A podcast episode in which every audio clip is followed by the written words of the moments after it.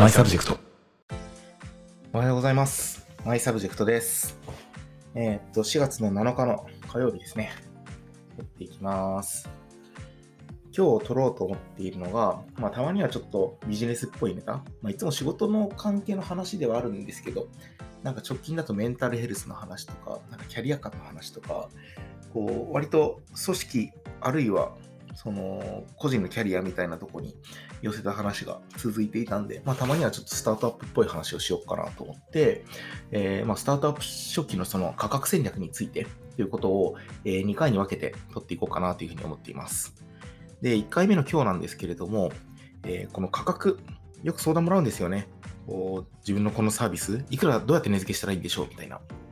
で、なんか具体的な値付けの方法というか、そのロジックの組み立て方後編で話していくんですけれども、こう、そのサービスを世に送り出す起業家の人たちが陥りがちな罠。というかみんなここでこう結構勘違いしてるとかミスってるよなっていうところの話がなんか自分の周りだと多く散見されてるように見えていて。でなんかこうやったらいいよというよりもこういうやり方はしない方がいいよという話ですね。これをまあちょっとずつ一つずつちょっと紹介していきたいなというふうに思っていますはい で、えーっと、まあ、一つ目、全部で三つあるんですけれども、その罠っていうのが、一つ目から紹介していくと、一つ目がその競合よりもいいものを作って安い価格で売れば広がるでしょう。みたいなま短絡的な考え方なんですよね。そうまあ、例えば僕が今働いているキャスターっていう会社では、オンライン秘書サービスのキャスタービズっていうのを提供してるんですけれども、えーまあ、キャスターよりもレベルの高い人材をキャスターよりも安い価格で出せばまあ伸び伸びるでしょう、受け入れられるでしょう。みたいな発想って、まあ、割とされやすいんですよね。まあ、実際してる人がいるかどうかわかんないけど、労働集約のビジネスだけじゃなくて、その SARS とか、あるいはこうプラットフォーム系のビジネスでも似たようなことがあって、まあ、Google のリスティング広告よりも割安で送客できたら、こう熱いリードを送客できたら、B2B のマーケターはみんな課金してくれるでしょみたいな話とかあるんですよね。で、これが、まあ、ことスタートアップビジネスにおいてはやっぱり間違いだと思っていて、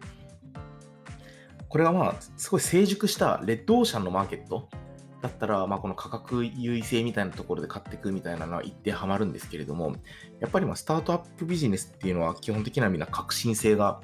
求められているところだったり、今までにない価値みたいなものをユーザーに届けるからこそ、その使われるものになっていくっていうのが、まあ、定石だったりするんですよね。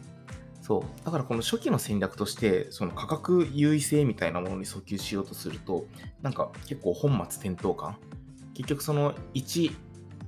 案件あたりのこう売り上げというか、まあ、アープみたいなものが下がってくると、結局そこから打てる手とか、こう実装できる機能みたいなものの制約がどんどんどんどん出てきてしまうので、基本その競合よりも安い価格でみたいなことは、えー考えから外した方がいいんじゃないのかなっていうのは1個目の罠の話でした。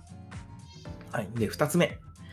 2つ目がですね、これも結構多いんですけれども、1回世の中にサービスとかプロダクトの価格を公開したら、二度と値上げはできないんじゃないかっていう、まあ、罠というか勘違いですかね。これをしている経営者が結構自分の周りだと多いなっていうような感覚があります。これはまあ、心理としてわからなくはないんですよね。あの、後から、いや、今までこの値段だったのに値上げなんて困るよっていう既存ユーザーの声があるからこそ、その値上げっていうのはなかなかできない。だからこそ最初の、ね、値段がなかなか決められずにぐるぐるぐるぐる回っているっていう人がいるんですけれども、えーまず結論で言うと値上げはね、めちゃめちゃできるんですよ。では現実問題として世の、特にま B2B スタートアップですかね、の多くは、えー段階的な値上げっていうのはサービス公開後に、えー行っていると思っていて、まあ、皆さんが知っているようなサービス、例えばクラウドサインとか、あとはウェルフェイスとか、どうだろう、なんか僕がこう、あ、それこそ G Suite とか Slack とかだって値上げ段階的にしてますよね。そう。みたいな形で、その1回出した後に値上げはできないから最初から高めの価格を当てようみたいな、こう、これも短絡的な思考に陥ることなく、まあ、この後編の収録で紹介する方法で、まあ、適切な金額っていうものを頑張って設定して、えー段階的に値上げをしていくことの恐怖を抱くことなく、あの、マーケットに当ててみるっていうこが大事なんじゃないのかなというふうに思っています。で、最後、3つ目。これがですね、価格という話とはちょっとずれるかもしれないんですけれども、無料トライアルを挟んで、まあ、市場の反応を見てみようみたいな話。これも皆さんやりがちなんですけれども、個人的にはあんまりお勧めしないやり方なんですよね。結局、無料のトライアルって良くないことが2つあって、1つが、まあ、無料だったらまあ使うけど、お金払ってまで使いたい人っていうのはどこまでいるのっていう、その本質的な問いに結局たどり着けない。無料トライアルでどこまで機能を磨き込んだとしてもですね。それに加えて、もう1点あるのは、えー、無料で入ってきたユーザーって、やっぱりエンゲージメントが下がるんですよ。有料の人と加えて。比べて。えっと、無料だからとりあえず登録しておこうってことで登録してサービスダウンロードしてもらったけれども、結局、まあ、無料だから使っても使わなくてもいいや、みたいな形でですね。そう、あの、なかなかそのサービス自体を使ってくれない、ログインしてくれないみたいな形になっていって、こちらが取りたかった検証みたいなところがうまく進まない。結局、無料の人たちをいかにこう、なんていう熱量を上げていくかみたいなところに、こちら側のカロリーがまた奪われていってしまうみたいなサイクルがあったりして、個人的には薄くてもいい。値下げはある程度ありなんですけれども、その初期のトライアルの段階で無償化っていうのは、まあ、基本避けた方がいいよな、まあ、フリーミアムみたいな考え方とはちょっと逆行するんですけれども、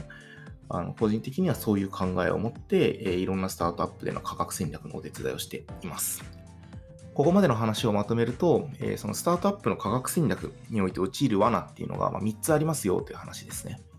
1つ目が、競合ととか既存サービスについて価格の優位性で勝負しようとすること。これはまあ、あんまり良くないよねと。2つ目、サービス公開した後には値上げはできないと思い込んでしまうこと。世の中のほぼ全てのスタートアップはサービス公開した後、さっきは SARS の例ばっかり挙げたけど、それだけじゃなくて他のビジネスモデルの会社だって段階的な値上げっていうのを行っていますと。値上げは後からでもやっていくことができるので、そこに怯えすぎないようにしようねと。最後3つ目が、無料のトライアルっていうのは、こちらが知りたい情報、検証したいことに本質的にたどり着けない可能性が高いので、薄くてもいいから、えモニターとかトライアルの実験をするときにも優勝で取り組んでみようっていう話を、えさせてもらいました。えこの収録の後半というか次回の配信ではですね、まあ、こういった罠をま一定考慮しながら、じゃあ具体的にそのスタートアップの初期の価格ってどうやって決めていくのみたいな話ま、こういろいろそういうのをね、あのー、ビジネスモデルによっても違う。当然 SARS 組み方とプラットフォームビジネスとで全然違ったりするし、労働集約だとまた違ったりするんですけれども、なんか自分自身がそういうことをこうずっと考えていく中で大事にしている切り口っていうのをご紹介できたらなと思っています。はい。本日の収録はここまでということで、最後までご視聴いただきありがとうございました。今日も一日頑張っていきましょう。バイバーイ。